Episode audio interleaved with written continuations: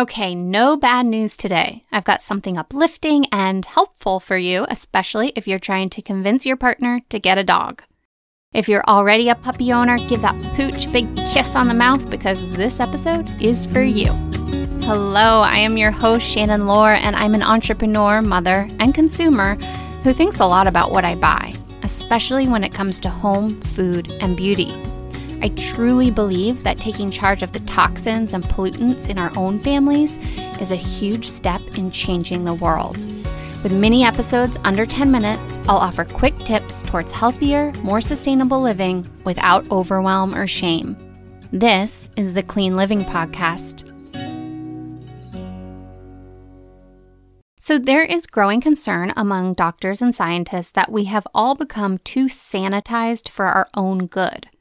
This, of course, was being more popularly discussed before the pandemic hit, but the fact remains we're banishing bacteria from our homes that is both useful and important to our gut health. Basically, we run the risk of disinfecting, vacuuming, and scrubbing out the mix of microscopic bacteria that our immune system needs to develop properly. This over sanitization was one of my main concerns when the pandemic first hit among other obvious concerns. I talked about this in the cleaning supplies episode.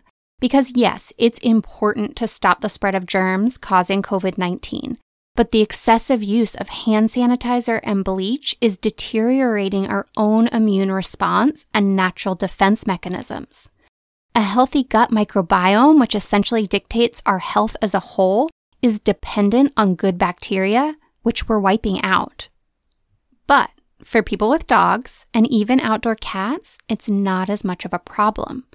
In fact, research is showing that the countless germs and microbes that dogs track into the home from outside may be working to keep their humans healthy.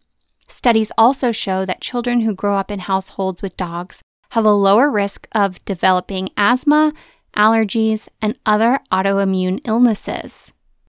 Another study from the University of Alberta was especially mind blowing. Pregnant women who are around a dog three months before they give birth improves a baby's immunity even before they're born.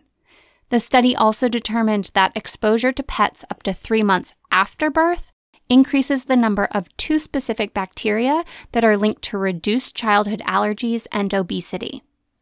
Dogs and cats have shown to improve human health at any stage of life.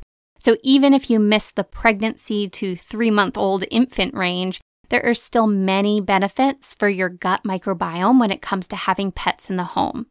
The last link in the show notes under the sources explains all those various benefits. You can find that at cleanlivingpodcast.com slash dogs.